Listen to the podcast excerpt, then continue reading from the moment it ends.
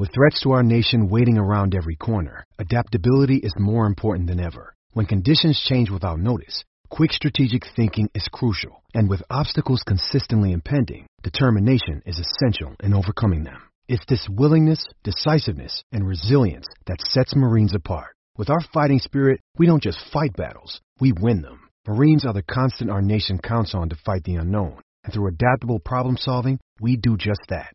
Learn more at marines.com.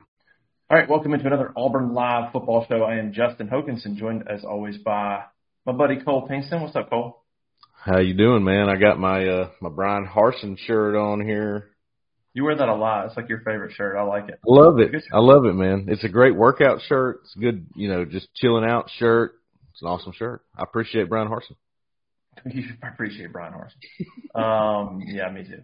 Um, all right, real quick before we get going, shout out to Session Cocktail, sponsor of the Auburn Live Football Show. Uh, go check them out, downtown Auburn, Magnolia Avenue, next to Taco Mama. Uh, great place to go get some drinks.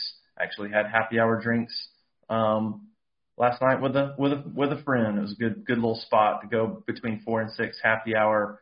Um, they got booth seating and bar seating and some couches and pretty much just kind of lounge seating and that kind of stuff. So it's real real cool spot. There's not stand up seating like in a normal college bar. They make great drinks. So go say hey to them, Hunter and, and Avery and Joe and um, and all those awesome people at Session Cocktail in downtown Auburn. Is back. Um, all right, Cole. Let's jump into real quick kind of what you saw on Tuesday um, as Hugh Freeze opened up a small, small portion of practice, but um, that was new. First of all, it never happens, especially during the season. We'll see if that continues. I doubt it. But uh, he opened up a very small portion of practice, similar to how we did in fall camp. Was there anything different about that viewing window than what we had during fall camp? Yeah, I think it was different. Um, number one, I'd say the main difference was that it was it was uh, you know, offense going against defense at every every different position because they had scout team in every different individual drill. So I wanted to figure out who was on the scout team. That was something I was trying to do, but they all have different numbers, so it's impossible unless you like got to look at everybody's face. And I didn't. Um, so I, I can't really give you the names that were on scout team, but basically, from what I could tell, it was freshmen, it was walk-ons, obviously, and probably a couple of other guys that maybe you wouldn't expect to be on scout team, but they were. So obviously, your main guys were not on scout team, and they were doing their drills but it was a little bit more full speed than what we've been seeing with drills. It's you know it's it's like real reps against the other guy of, of the opposing. Like for instance, receivers are going against DBs, offensive line are going against actual defensive linemen. So that's where you change it up with this part of the season and, getting into the game week. And uh, I thought it was pretty good. It looked like people were were. Um, I just thought the the reps were better. It was less like a drill and more like full speed.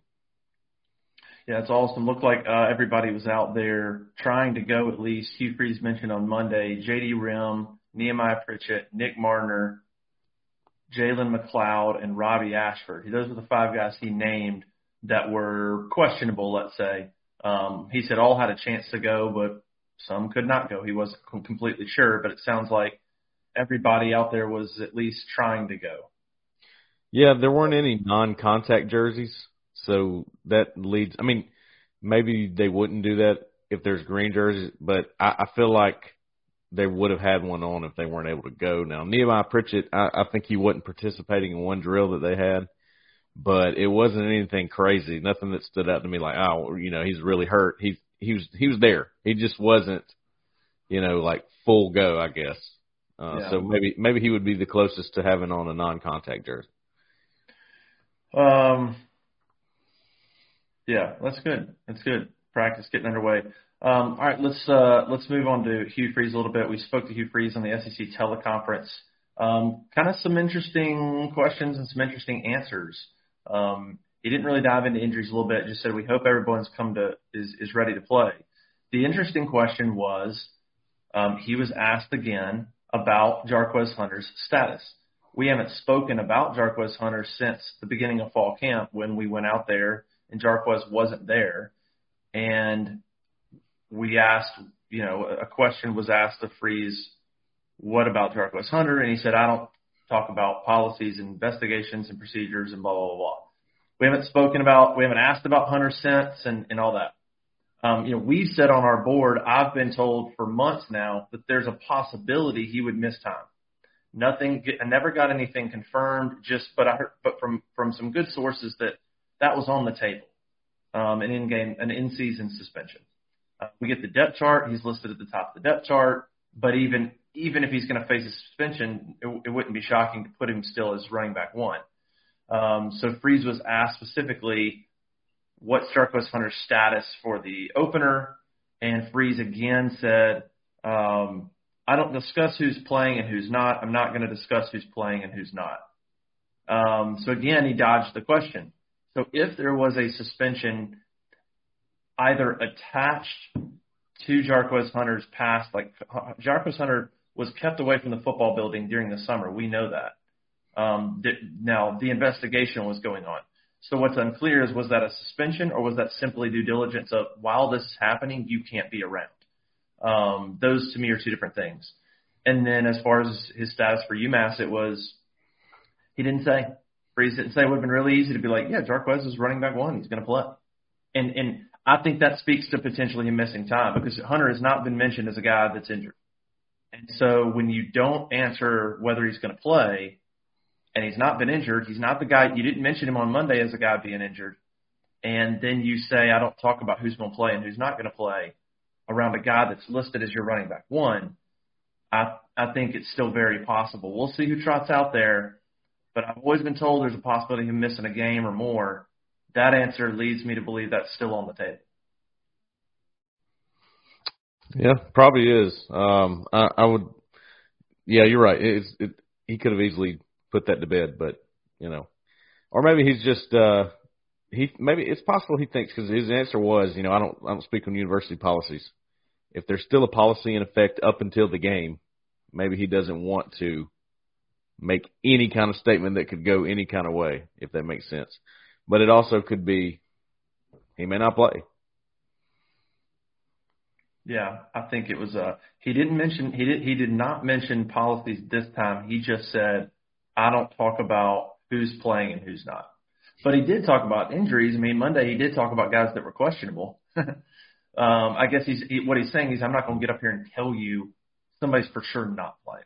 I'll, I'll give you a little injury update, but I'm not going to come up here and say yeah. who specifically is not playing playing. So we'll, we'll all find out.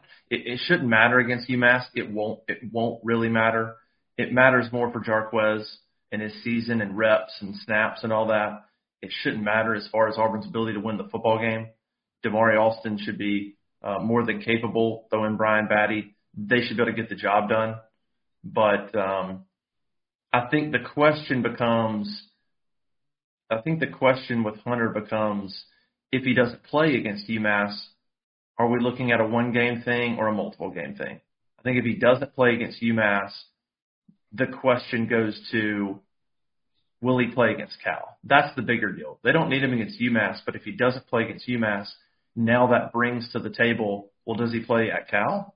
And does he play, you know, how, how long does this go on?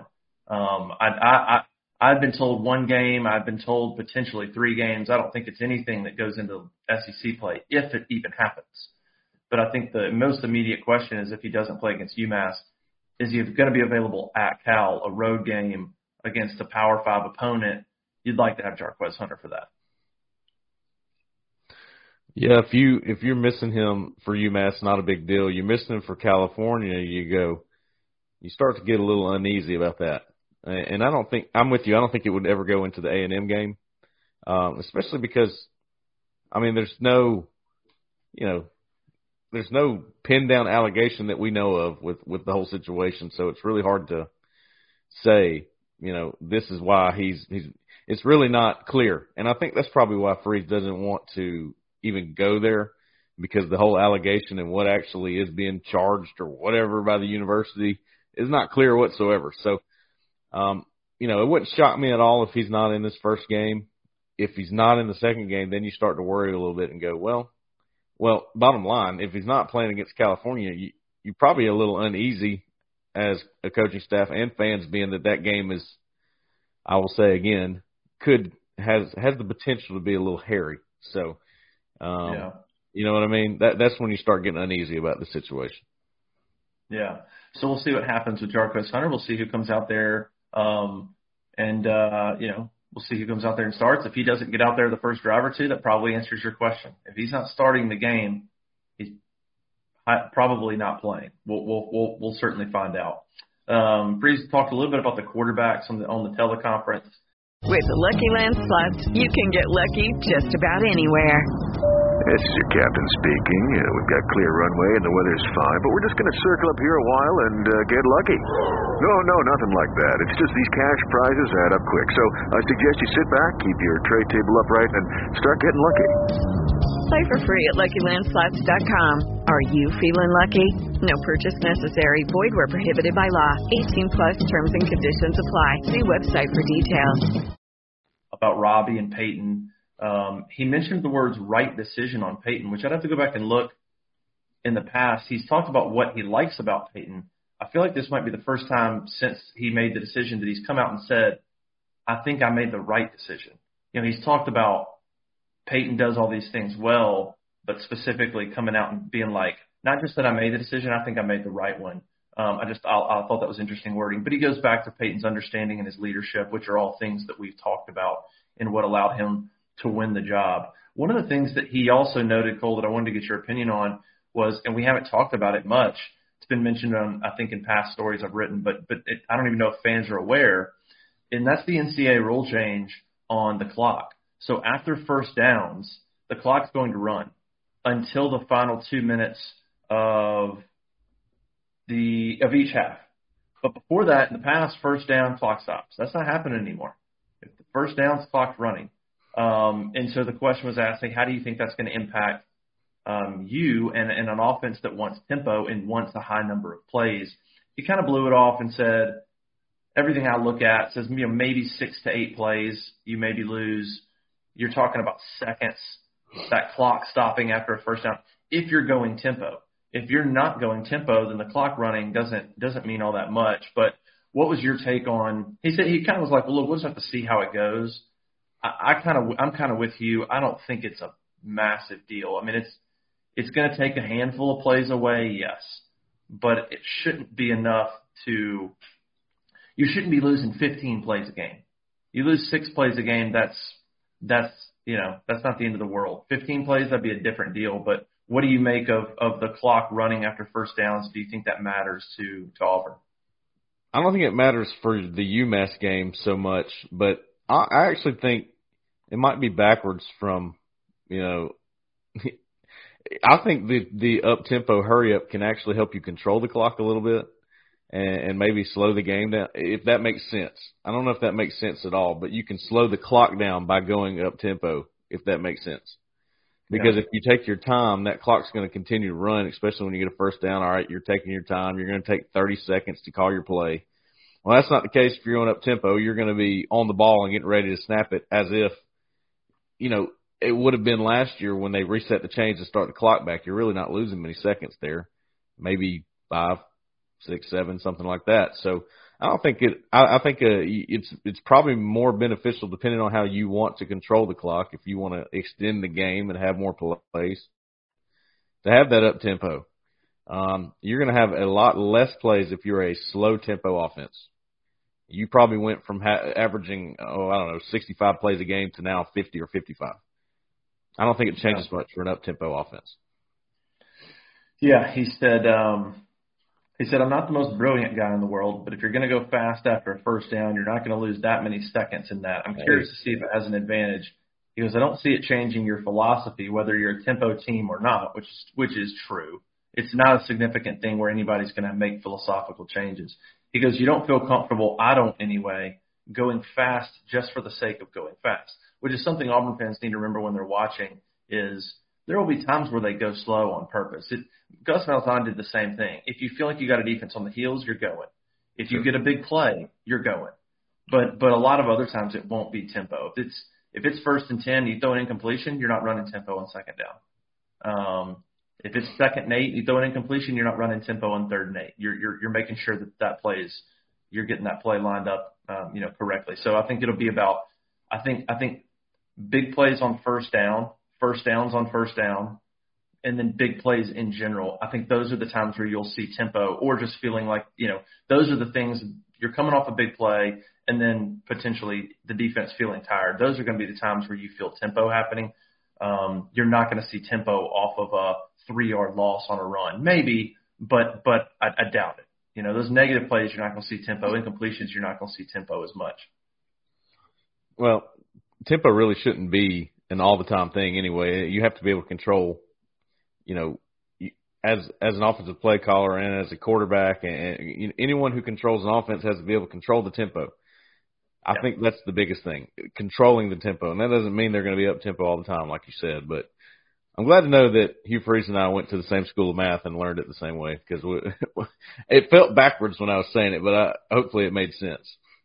Yeah, yeah. He said every analytic he looks at maybe six to eight plays um, which you know eight's a considerable yeah. amount. I mean, eight plays. I mean, every game you can pick out a handful of plays. Eight plays is is a is you know there's some potential game breaker plays in there, um, but it some, affects some offensive play callers shudder at the thought of that. I, I think Gus Malzahn was one that really liked to have a lot of plays in the game. Yeah, I would I would too. When you were Gus Malzahn and you called plays like just at, at random. I mean, yeah, he he needed as many plays as possible. I mean, what's funny you say that is you go look at that 2010 offense, as good as it was. I saw a stat today about points per drive for the last 15 or 13 national champions, whatever, maybe 15 years. That 2010 team was lower than pretty much every other year. Hmm. Um, like as good as that offense was, there were times where they bogged down. Malzahn was one of those guys that needed a lot of plays. He needed yeah. a lot of plays because there's a lot of stuff that wasn't going to work. There's a lot of negative plays that were going to happen but it would set up other stuff, or it was just a tempo thing, and it was you need an aggregate. Malzahn and, and, and, and Freeze to some degree are about the aggregate number of plays versus I'm going to call 55 plays and they're going to be awesome and they're just going to, it's going to be like precision. It's not always going to be that. It's going to be like, I'm going to try to run 75 and hopefully the tempo of it. And at times we're going to hit you with big plays and there's going to be some negative stuff too, but it's more about the quantity and the tempo affecting things than being perfect on just 55 specific plays. Um, hey, before we get out of here, um, Freeze also mentioned, obviously he talks to Gus Malzahn a lot. He's super tight with Gus Malzahn. That was kind of interesting. He said he's spoken with both Tommy Tuberville and Gene Chizik since taking the Auburn job, just, you know, picking their brain about the job, about the place, about the dynamics and that kind of stuff. I thought that was interesting. Gus and him he said they talk unlimited times. They, they, he, you know, they're they're buddies. But I thought it was interesting that he's spoken with Tuberville, even Gene Chizik. Um, obviously not Bryan Harsin. That'd be terrible. That'd be a terrible idea. Um, but uh, but yeah, just reaching out to to former Auburn coaches, and um, it's interesting. That's the Auburn job, man. I mean, good, bad, whatever. You coach at Auburn, different deal. And so whatever you think of Tuberville, Chizik, it's a different it's a different deal. And so I, I thought that was interesting that he reached out to those guys and got opinions from not just Malzahn but Tuberville and uh, and Chizik as well. Yeah, but Tuberville has an interesting perspective now, uh, being that he is a politician, and uh, he made a statement the other day that the uh, NCAA is still one of the hardest organizations he's ever had to work with. So that's funny. Uh, but yeah, I mean, you can learn a lot. I mean, he just posted on Twitter before we started this, you know, like I can't wait to experience it myself. He's probably actually it, it reminds me of I just watched the um the Swamp Kings documentary on Netflix. Yeah. I don't know if y'all thought that yet. It was really good. Yeah. Um Urban Meyer talking lacks a lot of lacks a lot of details, but it's good in general. It's kind of fun to watch. I mean Oh, it was fun. I mean, they could have made it ten episodes and I would have kept watching it. But you know, Urban Meyer talking about Steve Spurrier and taking over the reins, and Steve Spurrier yeah. when they talked, he was like, you know, now go win a championship, that kind of thing. So yeah. that's always good talking to the older coaches. It shows a, a, you know, I don't know, it just shows some awareness uh, of the program, and that's good. That's important. Yeah. Um, all right, little little little shortened show for today. I think we're gonna we're gonna call it a wrap. We'll be back with the modcast uh, with with Cole, Jeffrey, the whole team will be together with the modcast later in the week. The recruiting shows, make sure you check that out. Go go subscribe to the YouTube sh- channel, the Auburn Live YouTube channel. Go subscribe and turn notifications on for that. Make sure you're not missing any of these podcasts. And of course, you can listen to everything Apple and Spotify. Um, again, appreciate our sponsor session cocktail in downtown Auburn next to Taco Mama on Magnolia Avenue. Go check them out. Go get a little happy hour drink from four to six. Great people, great drinks, great environment. Um, love that place. Go check them out. All right, Cole. We'll see you tomorrow. We'll we'll do a little modcast. We'll get that up for the people later in the week. Make sure to check out Cole's stuff. We got obviously plenty of Auburn football news and everything from freeze and players and quotes and all that good stuff.